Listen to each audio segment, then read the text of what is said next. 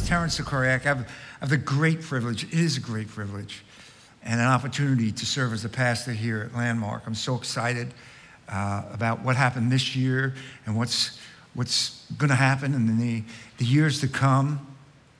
And I want to continue in our study of the book of Proverbs.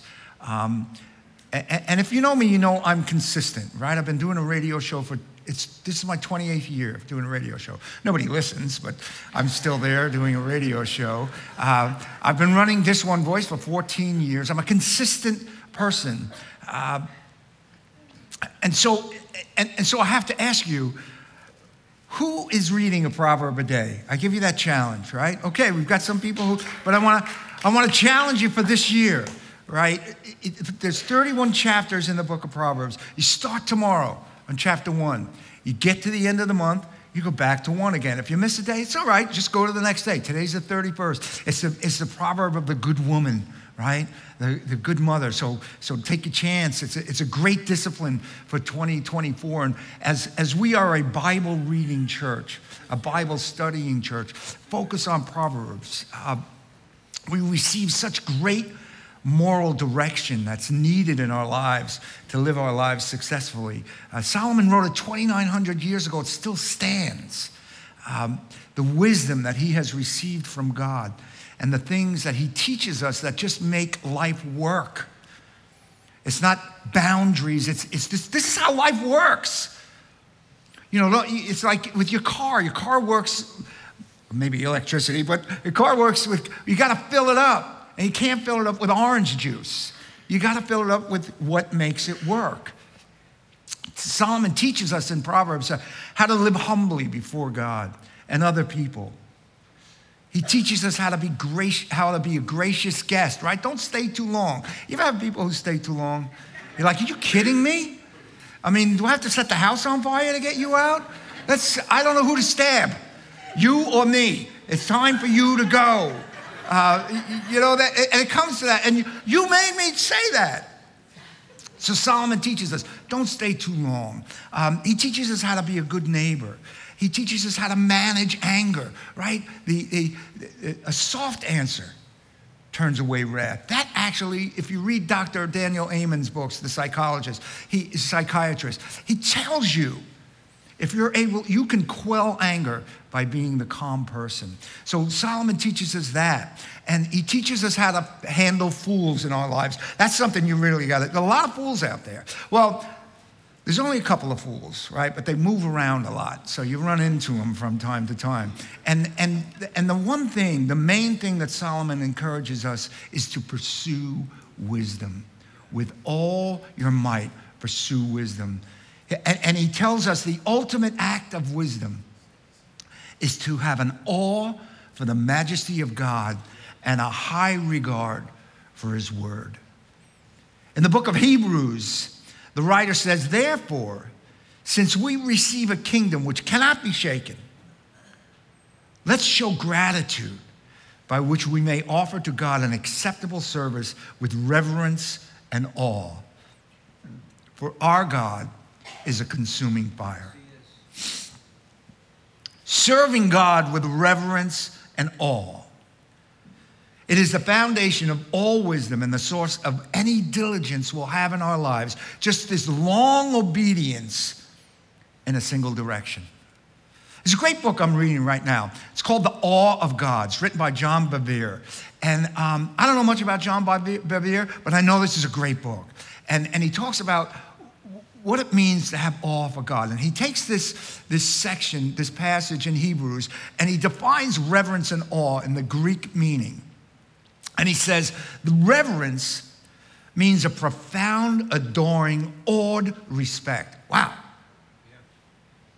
The Hebrews tells us to serve God with a profound, adoring awe and respect. Profound meaning very deeply respecting and having awe for God. So, what does reverence mean for you?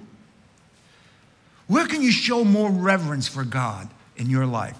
In your study of His Word? Do you read God's Word and say, you know what? He ain't bluffing.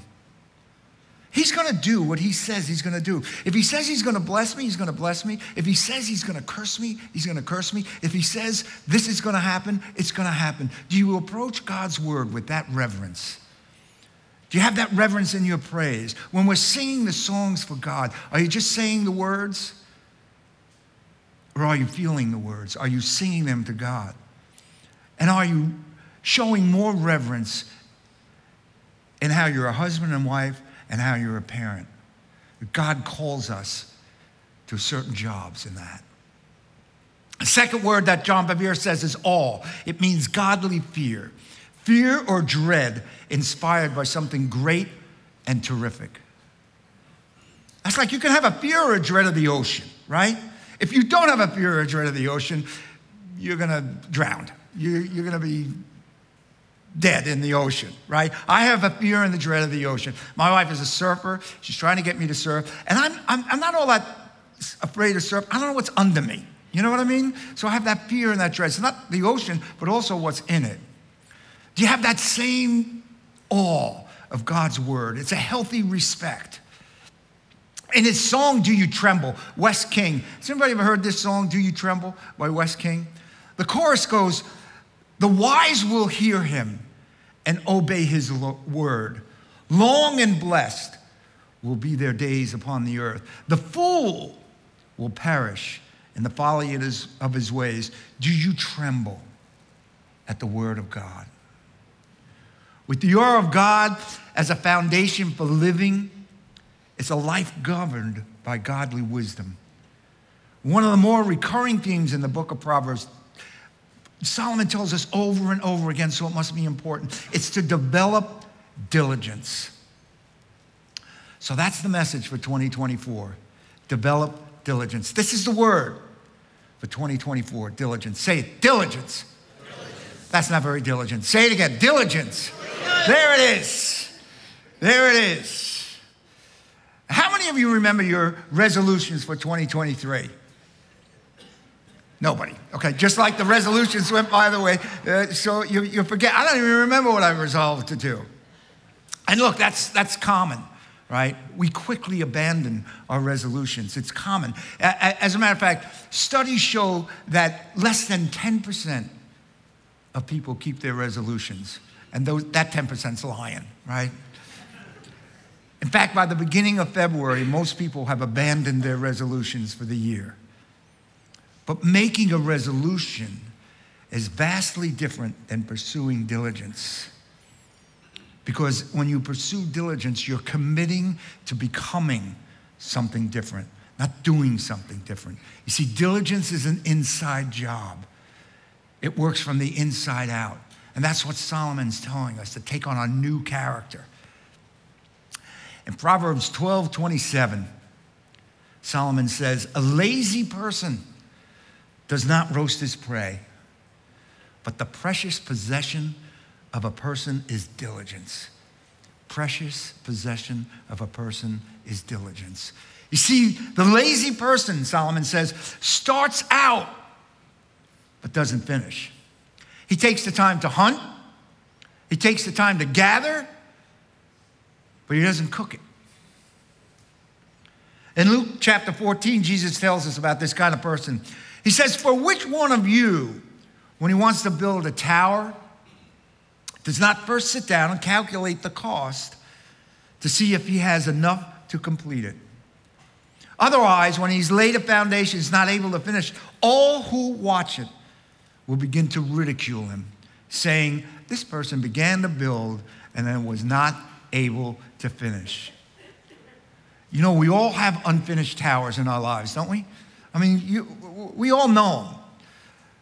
Resolutions that we've made, right? Now, oh, this year I'm going to reconnect with my family. Problem is, my family doesn't answer the phone when I call. We're going to reconnect with some of our old friends. We're going to travel more, right? I'm going to write my second book. We're going to become debt free this year. We're going to run a marathon. And they all end up to be unfinished towers, abandoned resolutions. We can, we can teach you, really, in the care team, we can teach you how to set goals and how to achieve goals. And look what Solomon says diligence is a precious possession. Bruce Waltke, he's a Hebrew scholar in his commentary on the book of Proverbs, he says the word, the word diligent that, that Solomon uses is the Hebrew word harusim. And he defines it as, and this is an amazing definition of a person who, who is a diligent person. It's someone who demonstrates constancy of purpose. It is someone who is attentive and industrious, and is someone who is, in, is persistent in an effort to accomplish something. So let me look at, let's look at those three definitions, right? Constancy of purpose. It answers the call of three critical questions. The first one is, why are you here? The second one is, where is God taking you? And the third one is, how are you going to get there? To be very clear on your purpose, why are you here? The Japanese have this concept called ikigai. And, and, it's, and it's just this, this practice that you use to find your purpose in life. What is my purpose in life? And it's the intersection of four circles that the Japanese say. So the first one is, what are you passionate about? The second is, what can you be a master at? What can you be the best in the world at? Now, look, you can be passionate about buggy whips. Everybody know what a buggy whip is? You used to have a, yes, buggy. And, and you can be the best at building buggy whips. But the third thing is, does the world need it? We don't need buggy whips. Thank you. You're the best in the world, but we don't need it. And the fourth one is what will the world reward you for? What can you be the best at? What are you passionate about? What does the world need? And what will the world reward you for? That's God's purpose for your life. The second question is where's God taking you when we partner with God in this journey? Where is He going to take us? How do we partner with Him in His Word? How do we partner in Him in surrendering to His will? and spending our time with God? How is He moving us from A to B? And the third question is how's He going to get you there? What gifts do you have? How do you hone them? How do you get them better? And that works with coaching. I have a coach. I have a coach, and I meet with them every couple of weeks. And we go over my goals and what am I doing? I'm accountable to them. And then who can help you? who is in your life can help you achieve these goals. That is constancy of purpose, knowing who you are and where you're going. The second one, the second part of the description of diligence is attentive and industrious, being somebody who's attentive to detail and quality. So, my cardiac surgeon, when I had cardiac surgery last year, um, he had he had this bandage. He's very attentive to detail. That's the guy you want, right? That's a, you don't want the guy that says, eh, that's good enough. You want the guy who finishes up, right? And he had this bandage on me that had, I don't know, it, it drew, it drew the moisture away from the wound. And the nurse said, okay, you don't need this. Uh, we'll send you home without this. And the doctor came in to check me before I walked out. And he said, Where, where's the, I said, I don't know, she took it off. So she came back and she said, you know, he's so neurotic with the details. You don't need this anymore. That's the guy I want with my heart in his hand. That's the guy, I want that guy who's attentive to details. That's what a diligent person is. They're attentive and they're industrious. And lastly, Waltke says a diligent soul is persistent.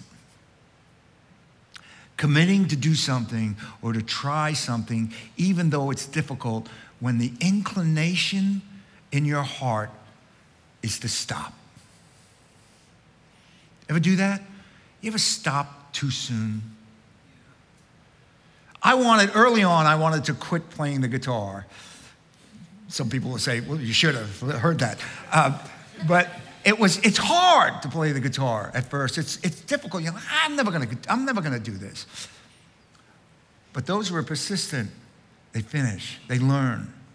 I'm glad that the doctor who opened my heart was persistent in learning and getting better and better. Constancy of purpose, attentive and industrious, and persistence. That's the timber of a diligent person. And timber is, is the quality, the color, and the tone of a musical note. It's the essence of who a person is. You ever hear people tuning up their instruments? They're looking for the right timber. And this is how we must approach our lives. Because the flood of the world is constantly coming in, aren't they? Isn't it? You should quit. You shouldn't do that. You don't have to go to church. But this is how life works best.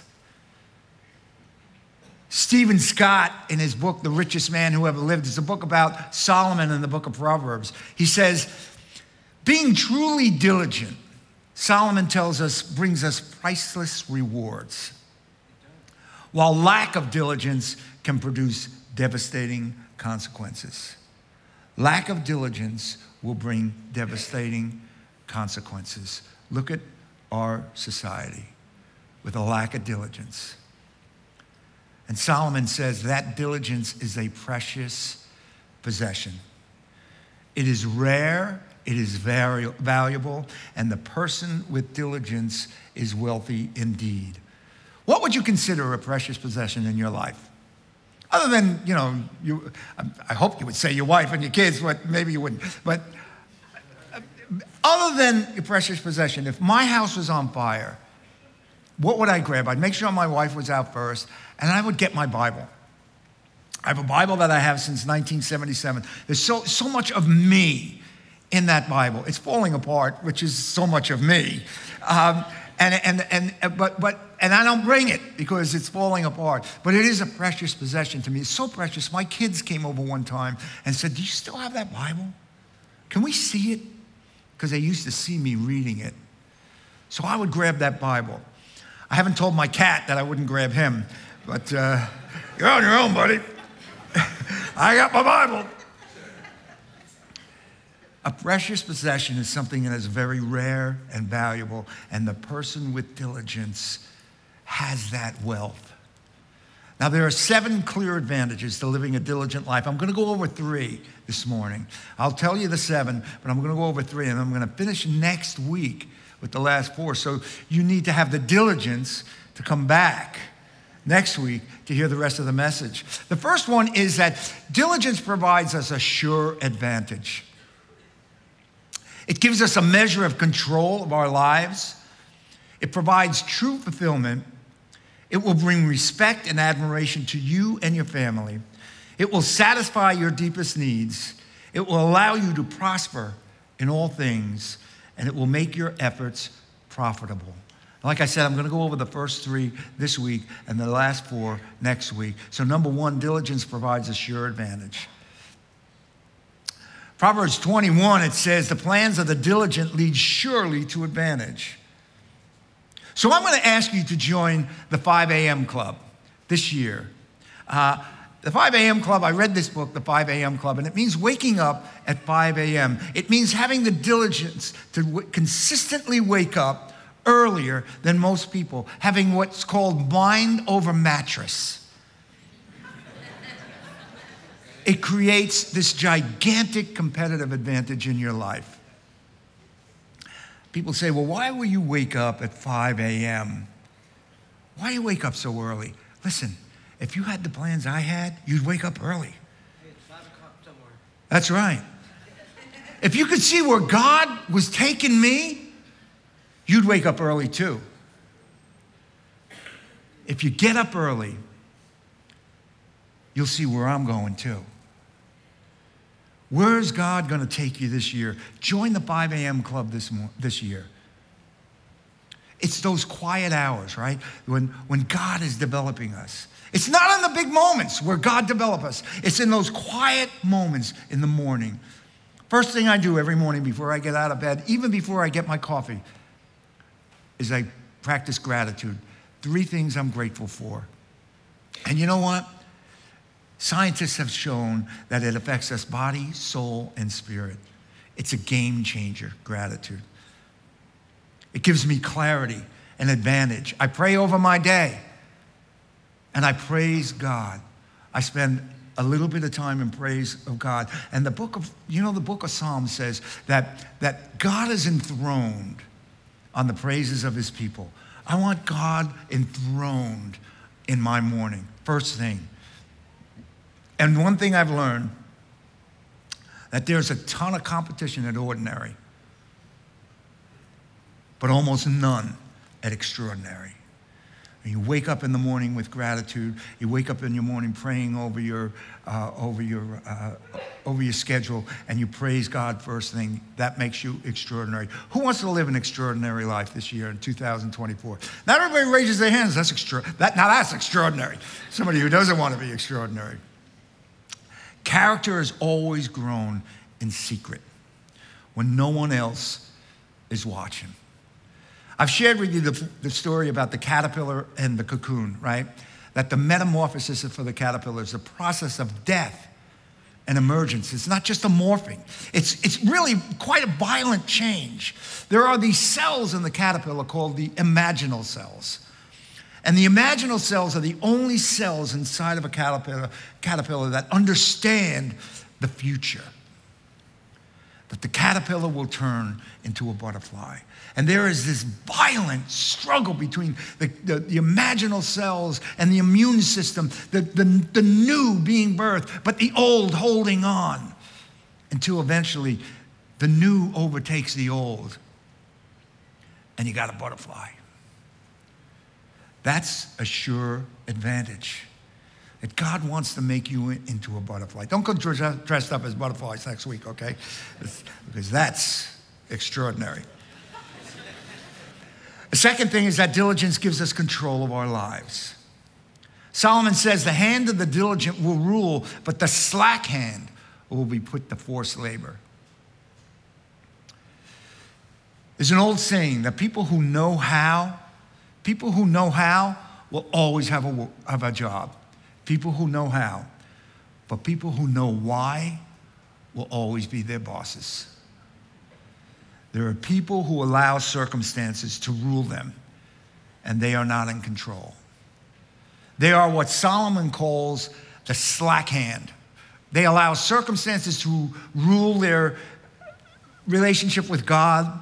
They allow circumstances to govern the health of their relationships and their marriages and with their children. And they allow circumstances to govern and regulate their emotions. And they become slaves to the circumstances.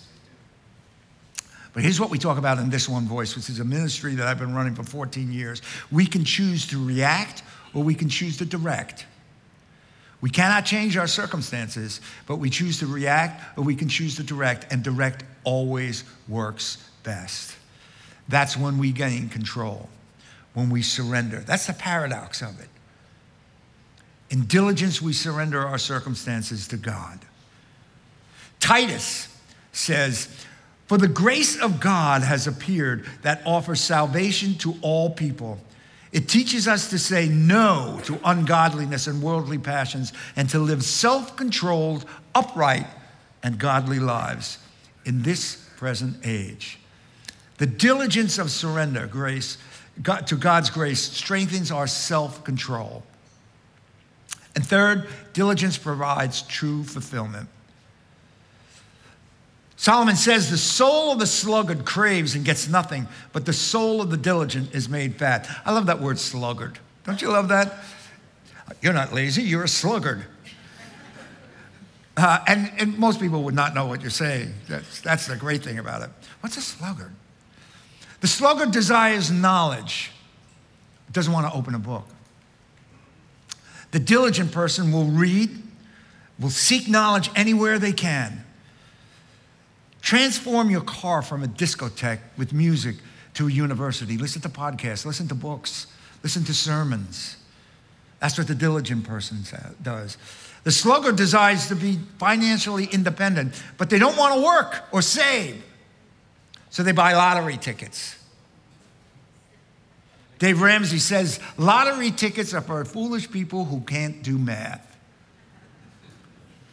The diligent create the ability to live from the income of their personal resources. They are diligent to work, they are diligent to save.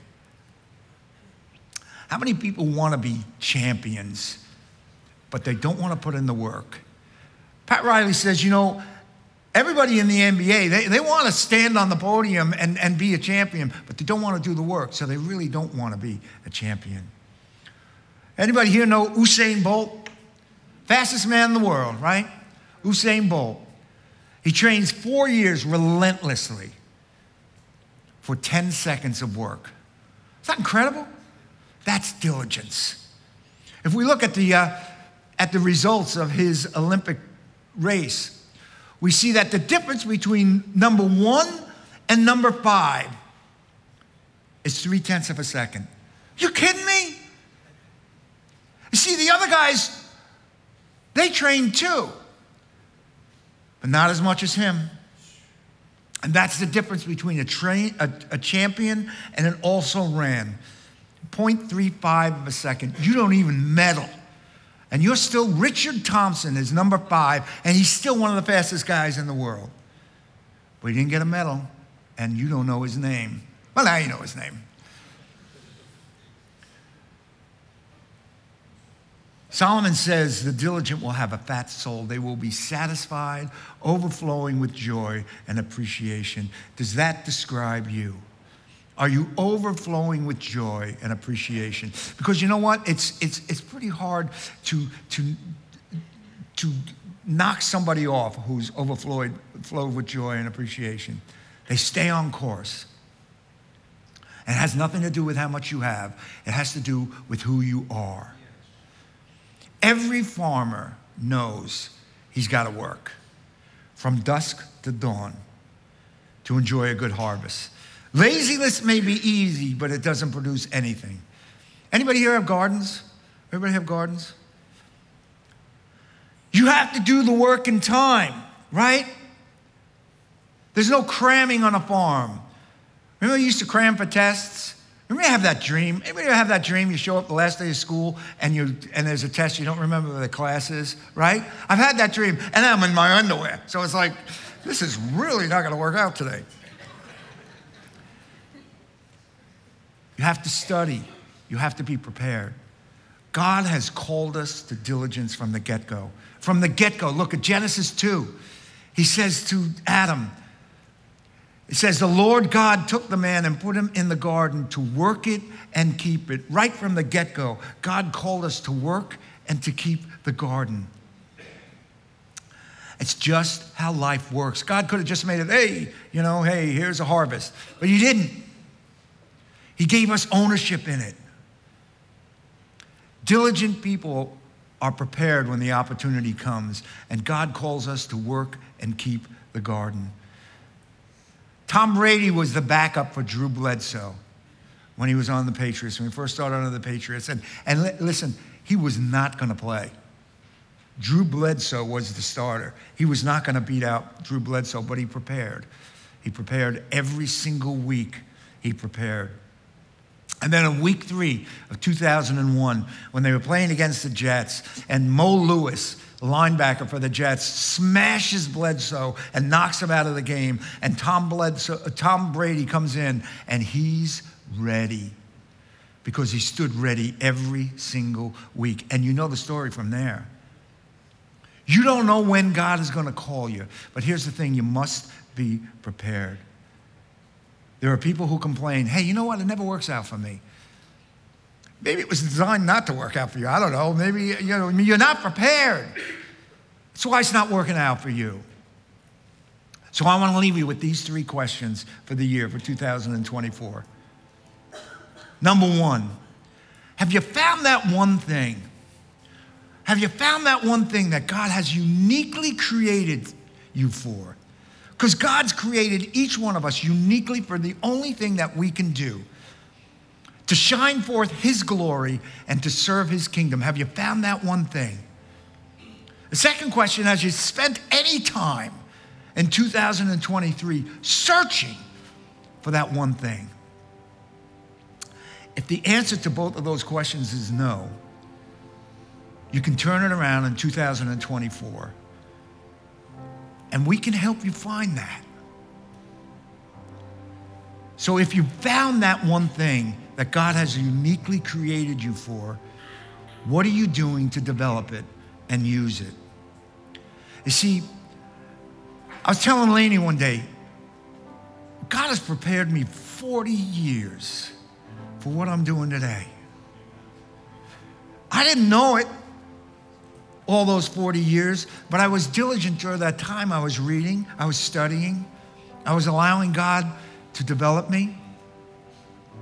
And all the time I was working in the garden, I was keeping the garden. And I get to see the harvest now, which is amazing. You see, the precious possession of a man is diligence. I can tell you how precious that is. I can tell you now how precious that is. Before we close, we'll ask the care team, those who are prayer warriors, to come up in front. There are prayer warriors in the foyer afterwards. Find somebody in the care team if you want to pray.